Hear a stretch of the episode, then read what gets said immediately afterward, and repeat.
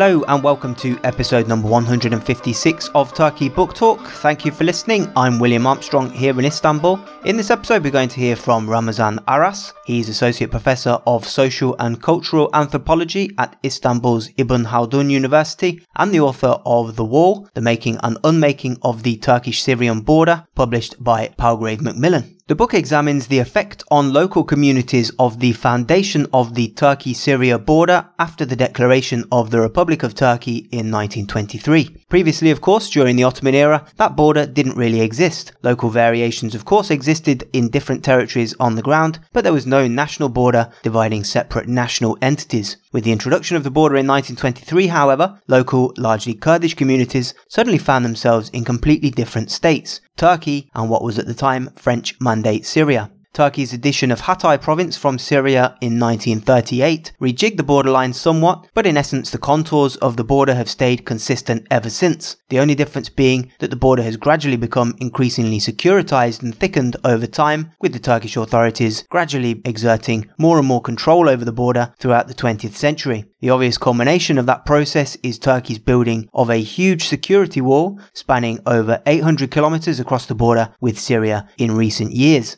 We talk about the effects of all that in the interview, but before we start, just a reminder here that you can find our entire archive of episodes going back to 2015 at turkeybooktalk.com. Also, remember that you can support the podcast by becoming a Turkey Book Talk member via Patreon. Joining as a Turkey Book Talk member gets you various extras, including an exclusive discount of 30% off the price of all books published in IB Tauris and Bloomsbury's excellent Turkey and Ottoman history series. Every one of the hundreds of Turkey Ottoman history titles published by IB Tauris Bloomsbury is available to Turkey Book Talk members at a 30% discount. Members get a special code to use at the online checkout, and that deal is valid for all physical physical books, pre-orders, and ebooks. Also, if you'd rather read these interviews than listen to them, then you're in luck because Turkey Book Talk members receive a PDF transcript of every interview via email as soon as the episode is published. You also get PDF transcripts of the entire archive of Turkey Book Talk interviews when you sign up, including many extras that have not previously been published on the podcast. Members also receive an archive of over 200 book reviews written by myself, ranging from Turkish and international fiction and poetry to history, politics, politics and journalism related to the Middle East and Europe. And finally, I also send links to a couple of articles related to the subject of the episode in the email that I send out to members upon publication, which is obviously ideal if you want to delve a bit deeper. To become a member, just go to Turkey Book Talk's Patreon page and pledge $3, 3 euros or £2.50 per episode. If you're feeling particularly generous and want to pledge more, then of course you'll be more than welcome, but so long as you pledge $3, 3 euros or £2.50 or above per episode, episode, membership is entirely at your own discretion. There are no prior commitments or strings attached. You'll be free to sign off whenever you want. And now on to our conversation with Ramazan Aras. He was born and grew up in Nusaybin in Mardin province, separated by the border from the larger city of Qamishli in Syria. Qamishli is currently controlled by the US-backed Syrian Democratic Forces, led basically by the Kurdish YPG or People's Protection Units. Obviously that state of affairs developed relatively recently and was certainly not the case when Ramazan Aras was growing up. So I started by asking him to talk about his own background and how his experiences growing up in Nusaybin Seibin led to his later scholarly work. My interest in border and border studies actually goes back to my childhood memories. When I look at my life's history, I was too much impressed and influenced by the narratives and stories of border that were told to me by elders and my, my parents to me when I was growing young in the 19, late 80s and, and early 1990s. And uh, these memories of the borders and stories of the borders and, and border crossings of the family members and relatives, you know, were lingering in my mind, you know, when I was pursuing a career in sociology and then in history and then in anthropology. But the final phase of this, the story of my relationship with this research subject, I think goes back to the starting point in my academic career when I started to work at Mardin Artuklu University, which is located in the border city of Mardin in the Syrian, uh, on the Syrian border. And I think that was the moment in, in 2010, and it was the moment when actually I, I, I started to more seriously think about an ethnographic research sociologically and anthropologically on the border. And that was the moment, uh, I would say, in, in uh, early 2010, that actually pushed me to that direction. And I would say this stories and memories of the borders that were inscribed onto my mind, you know, by my parents and other elders within the family setting, dragged me also professionally and academically into that research subject. Uh, and, and, and that was the moment when I was starting to think sociologically and anthropologically about the whole uh, phenomenon of the, you know, the border, you know, the Turkey-Syrian border and the history of the border and how actually it has affected, you know, and deeply constructed, you know, the memories and the histories of the region. So that was the moment, uh, 2010, I, I will say, that actually pushed me into that direction. Uh, I wanted to really uh, look at, you know, how this phenomenon, you know, uh, has been too much, you know, neglected actually in the larger context by the Turkish academia, I would say. When I start to look at the literature, when I start to read the literature, you know, uh, I found that you know actually that that there is a huge gap within the literature on the on the border and border studies actually in Turkey, in spite of the fact that the construction of the Turkish political borders have resulted on diverse economic, political, cultural, social effects, you know, and, and, and consequences, you know, at both subjective and collective level. So it was for me as a young academician, it was very surprising actually to see that gap in the literature and the indifference of the Turkish academia in that sense.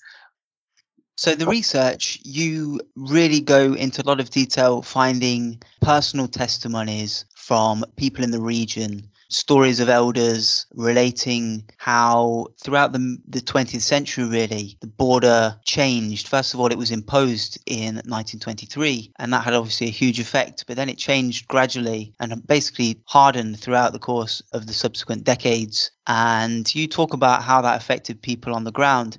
I just wonder if we could go back to the establishment of the border with the founding of the Republic of Turkey in 1923, because um, a lot of your research is focused in Nusaybin, which is a border town, as you say, in Mardin, border province on the border with Syria. And obviously, as a result of the, the declaration of the border, essentially, Nusaybin was was turned into this border town, which obviously it wasn't really before, and obviously it had profound effects on many local people because they had family, tribal, religious, ethnic ties with people on the other side of the border, and you talk about all that in the book. Could you just talk a bit briefly about the initial effects of the border going up in 1923?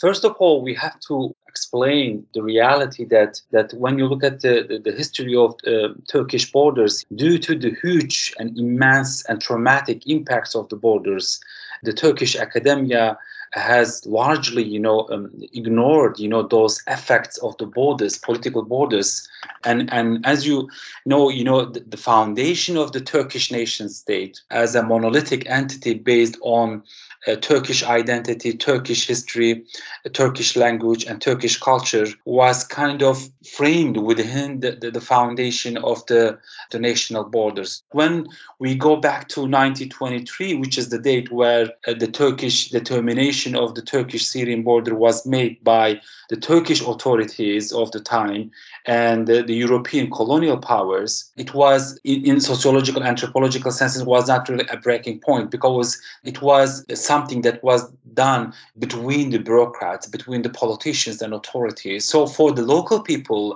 that wasn't uh, something really meaningful because of the fact that they were not that much you know involved or informed or, or aware of the fact that that decision has been made on their own territories. So in that context we will say that 1923 can be seen uh, officially uh, as a declaration of that rupture. But in practice ethnographically, when you look at the, the site, when you look at the community, we don't see really an influence. The influence and the impact or the foundation of the political board, Turkish Syrian border will start to felt by the local people through the decades. So in, in that context, after the declaration, uh, the, the, agreement and declaration of the, the, the, official boundaries between the Turkish authorities and, and, and the, the, the French colonial power in the context of the Turkish Syrian border, local people continued actually to live their lives. You know, the agreement was made by the powers, but the local people were not really touched by this decision at that moment. So they continued their lifestyle, of course, economic, you know, transactions, cultural transactions. You know, for the local people in their imagination, cartographic imagination, that border was not existing until the concrete apparatuses of the, that were inflicted on the territory, you know, later, particularly in the 1950s.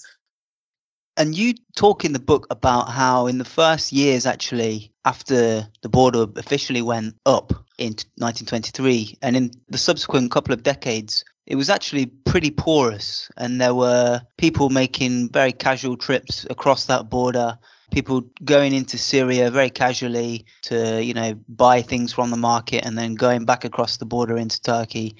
And it was a very porous, almost non existent border, despite officially obviously existing. But as you mentioned, that border started to get harder in the 1950s. Uh, you talk about how locals referred to landmines that started to get put down, barbed wire fences started to, to go up and mark the border from the 1950s. And that obviously had a big effect on people's mobility. Why did that start to happen? And what were the effects of that hardening? Okay.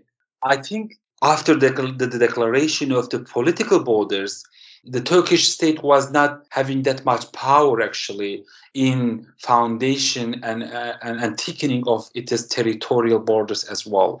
And, and on the other hand, I will say for the local people who are living in the borderlands, the memory and the history of the region was perceived and understood in a diff- completely different way. So, on the one hand, while the Turkish nation state was trying to create a new nation on a certain territory with, within determined borders, the local people uh, and the Kurdish people in this case were completely having a, a, a, different cartographic imagination about who they are and where they are living. So I will say that while the Turkish nation state was putting a huge labor on the foundation of a new identity, a new state based on a new memory, a new history, on a new determined territory, the local people were having this centuries old past where religious ties, tribal ties, and ethnic ties were operating. And that is why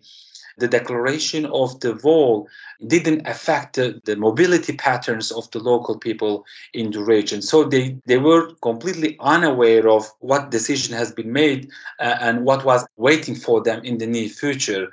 And that is why when you look at the life stories and when, when you look at the histories of the region, you know, you will see that the cultural, economic, educational, political, and all other ties within the community continued, you know. So there wasn't an interruption in that sense, I will say. In the case of the Turkish Syrian border, we see the same story. You know there is a continuity of these relationships. I will say that local people have completely different narrative of who they are and, and sense of belonging to the region comparing to what turkish nation state was trying to impose on them by using diverse apparatuses like education the army etc and and that is why when we come to the 1950s they pushed turkish nation state authorities to take some precautions you know on the borders. And and the first precaution i think was as i said barbed wire. They started to implement bar- barbed wire in order to declare physically also and militarily also that the, the border exists here you know. And that is why this is the the second encounter of the local people with the physical instrument or apparatus that is implemented by the state in at that moment. And of course in addition to barbed wire, we see also the implementation of the landmines. So gradually, step by step, the Turkish state authorities are starting to thickening the, the territorial boundaries of Turkish nation state. And of course, there are diverse reasons behind this. One reason is, of course, uh, you know, economic the fact that the, the, Turkish nation state was trying to nationalize the Turkish economy and they were trying to prevent outsider, you know, infiltration into the Turkish economy, like unrecorded transactions and, and you know the entrance of the customs uh, and other you know products. And so one of the reason was the economic reason to control the economic transactions within the nation state borders. And the second one, I will say it is political, is, is political in, in, in relation to the, the Kurdish question in the region, you know, because in, in this period we see the revival of the Kurdish nationalist movement, which was led by the Mullah Mustafa Barzani in Iraq. The, the Kurdish nationalist movement had a lot of connections with the Turkey, with the Syria, and, and with Iran as well, you know, through the madrasa education system and through other tribal and religious networks. So the, the other reason, the, the other political reason for taking certain precautions and, and trying to eliminate, you know, this uh, mobility patterns on the border was to cut ties between the, the, Kurdish population in Turkey and the Kurdish population in Syria and then in Iraq as well. So that was another reason. And maybe the third important reason behind this move by the Turkish state can be related to the, the, the, Cold War politics in that region. You know, in the 1950s, when you look at the Cold War era, you know, the Soviets on the other one side and the, the, the American politics on the other side. And Turkey is tending to have more relationships uh, and collaborations with the with the American power, but on the other hand, the, the Syrian government, the, the Syrian regime of the time, having more you know sympathy for for the Soviets. So in that context, I will say that Turkish Syrian bo- political uh, border become one of the uh, battleground or a contact zone between these two political powers of the Cold War era as well, you know, the Soviets and the American power. So that is also another dimension with the with the 1950s, with the implementation of barbed wires and then gradually landmines, you know, we will say that this is how the catastrophe actually started being felt by the local people in that period. And when we look at the life stories and narratives of the local people, the implementation of the landmines by the Turkish state and barbed wires are the starting of, of the trauma and the catastrophe uh, within the local community. Because with this implementation of this military apparatuses, it is not easy anymore for the local people to continue and practice their centuries old relationships you know with each other so this is the time that we can talk about the partition, let's say, within the local community, between the families, within the tribes, with, within the religious communities in the region. And that is why this state apparatuses, you know, barbed wires and landmines can be evaluated as a huge rupture, as a breaking point in the history of Turkish-Syrian border. So we're talking about this gradual process of control and exertion of control throughout the 20th century, stringent measures applied step by step. And the logical conclusion of that, I suppose you could say, is the, the border wall that's uh, been built in recent years. But before we get on to the building of that wall, let's talk about the uh, emergence of the PKK, the Kurdistan Workers' Party, and obviously, this emerged in the 70s, it declared this insurgency in the 80s. And one of the goals of the, the PKK was to effectively unite Kurds in four different countries Turkey, Syria, Iraq, and Iran, where the, these communities were divided by the borders between those countries. How did the uh, Turkish authorities respond to, to that challenge, and how did it change the experiences of local people living along the border. How did perhaps the, the, the Turkish state uh, exert even more control over these border areas that over the previous decades it had already been gradually increasing control over?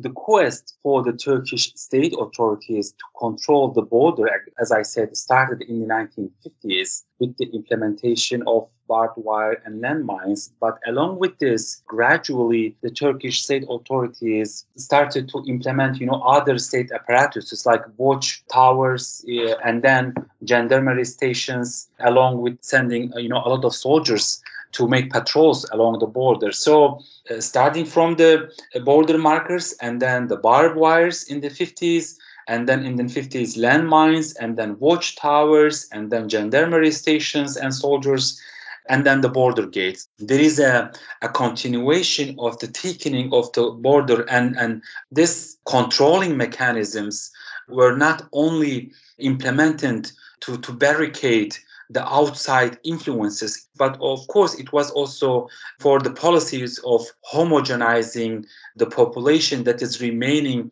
within the Turkish territory as well. So, so as a result of this imagined Turkish community, political borders and implementation of the militaristic, you know, apparatuses on the political borders were carried out to both prevent the, the, the ideological, religious, or other infiltrations that are coming from the outside of the boundaries of the Turkish state. The same precautions were taken for also to homogenize the population around this imagined Turkish ethnicity, Turkish identity by the Turkish authorities. So this engineering project, let's say, was threatened by the, the rise of the, the, the, the Kurdish nationalist movements in the in the in the, in the, seven, in the in the early 60s and then 70s and early 80s, of course. As I said earlier, the Kurdish nationalist movement in Iraq, which was led by Mullah Mustafa Barzani, had ties with diverse institutions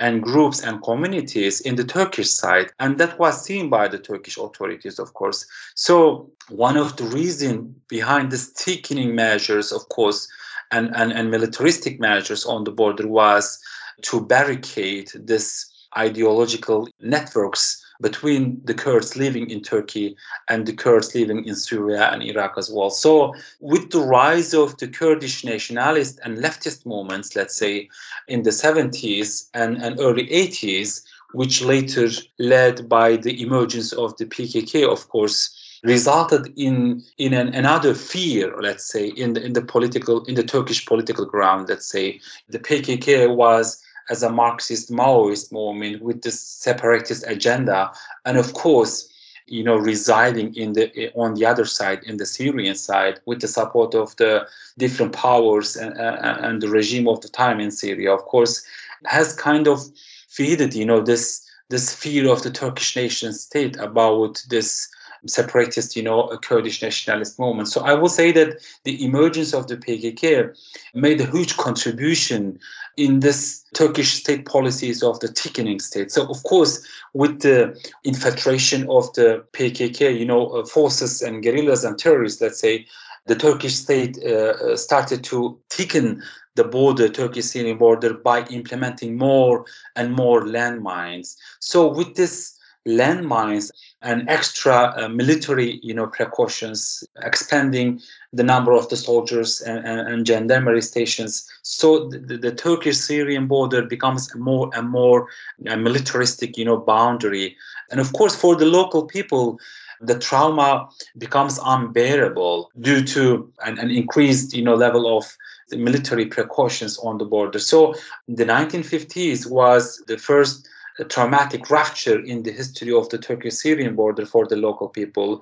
But on the other hand, with the emergence of the PKK, I will say uh, the trauma was doubled. And of course, in, in the 70s and 80s, due to highly increased military precautions on the border, it was very hard and difficult for for local people to communicate with each other anymore. So when you look at the life stories and narratives of the local people you know this is what they talk uh, about you know that actually before the PKK, before the emergence of the PKK in the region, they were somehow continuing their diverse relations with the other through smuggling and through the smugglers and making you know making certain economic and profit-based collaborations with the soldiers and other military officers in the region. So there were the local people were applying diverse resistance and adaptation and resilience you know measures and, and strategies and tactics let's say to deal with these precautions you know. But in spite of all these measures the local people somehow and some way were making certain breaches and, and dealing with these measures in, in different ways, you know, sometimes paying certain fees and, and money and, and bribe were collaborating with the officials, you know. But with the PKK, I would say that uh, relations with between communities uh, who are partitioned by the border on both sides dramatically you know changed and, and declined with the extra and very violent measures that were taken by the Turkish state authorities, particularly in the 1980s and then in the 1990s. These precautions resulted in, in deaths and loss of you know thousands of people, uh, which has a huge impact not only the Kurdish community who is residing on the border, but also in the larger context, in the whole Kurdish community, in both sides, in Syria and Turkey as well. And now let's talk about this building of, of the security wall. This wall goes along almost the entire length of the Turkey Syria border, over 800 kilometers long. And it's been built in the last few years, been completed in the last few years. But before then, that border was actually fairly porous with, in the early years of the Syrian civil war. A lot of people were crossing. Obviously, that was the border that refugees came through and it was fairly easy to cross in and out of Syria during those early years. And then gradually, as the security situation deteriorated in Turkey and migration obviously became a political problem, there was more of an impetus, I think, for the Turkish authorities to try and exert this control. And the way that they've done it is to build this massive, this high tech border wall one of the other reasons, of course, for building the wall was that it started to be constructed once the uh, peace process with the PKK collapsed and the Kurdish forces, the Syrian Kurdish forces in northern Syria, started to gain momentum. And that obviously triggered a kind of security reaction in Turkey. And uh, it's possible to argue that that, that border was uh, accelerated, that the construction of it was beefed up uh, as a result of the kind of securitization of Turkey's foreign policy in Syria and also its internal policy related to uh, the Kurdish issue. There's also a border war going up on the border with Iran. The reason behind uh, the Iran border is more explicitly to prevent irregular migration, and particularly there's a, a kind of acceleration of that work with the recent fears about migration from Afghanistan. But uh, obviously, we're talking about the Syrian war here just talk about about the effect of that new security war because you know we've been talking about how the border over the course of the 20th century became thicker and thicker and more and more heavy duty measures were taken by Turkey to exert control over the border but this is something else entirely you know this is a massive wall unprecedented along that border the idea of crossing that border now or even smuggling things across it is very, very difficult to even imagine. So it's completely changed the reality for people on the ground there. You went down there in, in 2019, I think, when when the wall was being built, and you spoke to a lot of locals. I gather that there was some sort of small protests from locals as the wall was being built, but there wasn't a huge amount of noise about this wall getting built. It was almost being done out of the public eye. So, just talk about the the effects of uh, of this new border wall. Yes, before going into that direction, I think we I need to state that the, whole process of construction of the Turkish-Syrian border actually can be seen as a as a fencing and walling mechanism in the eyes and mentality of the Turkish nation state, right? So uh, walling as a policy uh, and, and, fencing as a policy actually started in the early 1950s, uh, I will say. And and when we look at the Turkish state discourses, this walling and fencing mechanism started actually from the beginning. You know, this us and them dichotomy was one of the main foundation of the Turkish nationalistic policies from the beginning. The, the mentality and the, the, state discourses that we that we observe as a similarity until the 19 uh, early early 2000s uh, till the arrival of the AK Party because AK Party in that sense can be seen as a rupture in this Turkish state narrative about walling and fasting.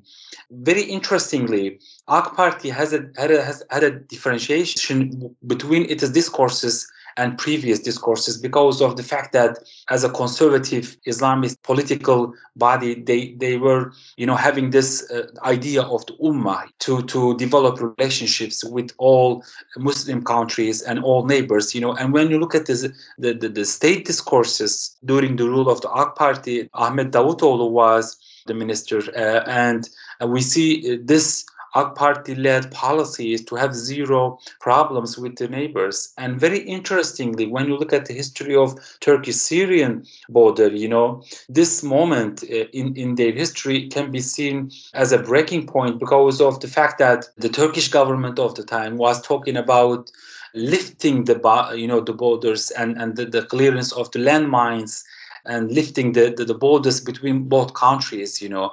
And even when you when if you look at the history of that period uh, in the turkish media and other uh, you know networks in the state discourses of the time there was a tendency to lift these boundaries and allow you know the transactions and, and mobility of the p- local people more easily with each other. But very interestingly after with the eruption of the syrian war we will observe how this narrative and discourse within the AK party government also start to shift gradually. And we see the same people uh, and, and politicians who were talking about erasure of the political borders and development of the more human relationship with, with the other side of the border, they also start to mumble about fortification of fences and walls as well. So the first attempt actually was made in 2013 by the uh, AK Party government of the time. And even when you look at the news and official discourses in that period, there is no consensus even among the AK Party politicians of the time. You know, some of them are declaring such such a plan and some of the others are completely disagreeing with such statements. So you there is a, a confusion within the mentality of the AK party politicians of the time as well you know and and they don't know what actually how to do manage and how to deal with the whole process of huge you know wave of the uh, refugees and Syrians and, and their flow into the Turkish territories. The, the AK party politicians who was having this idea of the ummah uh, and the, the policy is to develop more relationships with all neighbors and other Muslim countries, uh, suddenly with the eruption of the Syrian war, start to think about erection of a wall, a security wall on the border. So this idea, the idea of the security wall, in that sense, can be seen a huge contradiction for the ideological foundation of the AK Party itself, of course and, and, and I think this contradiction contradiction still continues today. And of course, the actual initiative for the construction of the high-tech security wall uh, started in 2016, actually, by the Turkish government, by the AK Party government. And of course, the wall was completed, the construction of the wall, the fortification of the wall was completed in, in two, three years, you know. And when you look at the the wall itself, you know, which is supported by high tech technology. You know, the, the watchtowers uh, are made of like a steel and, and high tech, you know, supportive material. And, and the wall, the concrete wall itself has a is, is three meter high, and, and plus there are fences barbed wires uh, on the top which is one meter. So with with, with addition to barbed wire it has like a four meters height. And after the completion of the wall of course uh, the, the turkish security wall on the Turkish-Syrian border is counted as the third, lar- uh, the world's third, you know, largest, uh, longest, you know, wall in the world. You know, after the Chinese wall and uh, and uh, Mexican American security fences as well. It is very interesting, you know, to see that the, the fortification of the Turkish security wall along the Syrian border uh, didn't, you know, have that much reaction by the public, which is ironic and which is interesting, I, I think. You know, sociologically, when you uh, think about why the media is silent about this why the public is too much silent about this you know even when you when you look at the the pro kurdish party and, and the kurdish politicians even were not that much active in their involvement with the, the in, in the process of uh, security wall i think. So i think this is a very interesting point that i couldn't actually explain uh, in, during my analysis about the security war. But, but of course, I would say that it is too much related to political conditions in Turkey, you know, and how uh, such a how such a security wall actually was not that much reacted by the public in that sense. And very interestingly, even today, due to the security reasons, due to the ongoing war in Syria, and due to the fact that the, the Turkish security wall actually prevented the infiltration of the terrorists and, and, and, and like uh, ISIS and other groups, was maybe one of the reasons for the silence of the public to the foundation and the construction of the such a security wall. But overall, even today, I will say the majority of the Turkish community do not know about such existence, really. Just to conclude, what we're talking about here is a real shift that you actually talk about in the book of the world, really. This small part of this small corner of the world, the Turkey Syria border, and how that's been beefed up uh, in recent years. That's a small part of a much bigger sort of global trend because you know it's possible to trace an arc from the end of the Cold War when all kinds of uh, hopes were starting to be expressed about globalization and that ending up in a borderless world, the erasure essentially of political borders, economic borders, and gradually the idea was that uh, the nation state would just kind of disappear in a liberal globalized world. Obviously, that has not uh, come true, as everybody's starting to realize. In the last few years, you've seen a real beefing up of borders all over the place, people uh, expressing fears of migration and uh, an increased panic about not having control over what's going on in the country. And uh, it's possible, really, to to trace what's happened on the Turkey-Syria border as part of that bigger process, the collapse of those kind of liberal hopes in favour of something much harder, and the quote walls going up, not just here but across the world. So, just talk about uh, the Turkey-Syria border as part of that much bigger global story, that bigger global arch that we can possibly trace when we look at the, the history of walls, you know, the security walls, you know, it is an, uh, it's not it is not a new phenomenon in that sense. But the idea that that with the globalization and with the you know neoliberal you know policies, you know, the world is gonna change. The world is changing, and then the idea of European Union and the the, the erasure of the borders, you know, the the, the the the fall of the you know Berlin Wall and and the erasure of other you know national borders within the EU and this integration policies in certain ways you know was giving a certain hopes and, and, and a new idea that the world is moving towards such direction. But of course with the recent political crisis in the Middle East and in other parts of the world, uh, world as well, in Latin America and other parts of the world, you know, this the conditions of the inequality within different communities in different parts of the world, and the ongoing wars and conflicts, you know, resulted a huge wave of migrants and refugees in different parts of the world and this deteriorating you know economic conditions you know have in africa and other parts of the world of course have facilitated and fastened this waves of migration and, and, and move of the refugees in different parts of the world. So in the case of the Syria, you know, as we see, the, we, we see the similar patterns of the mobility of, of migrants and refugees, not only the Syrian refugees, but refugees and migrants from other parts of the world who see actually Turkey as a bridge, as a station to move forward to the EU territories.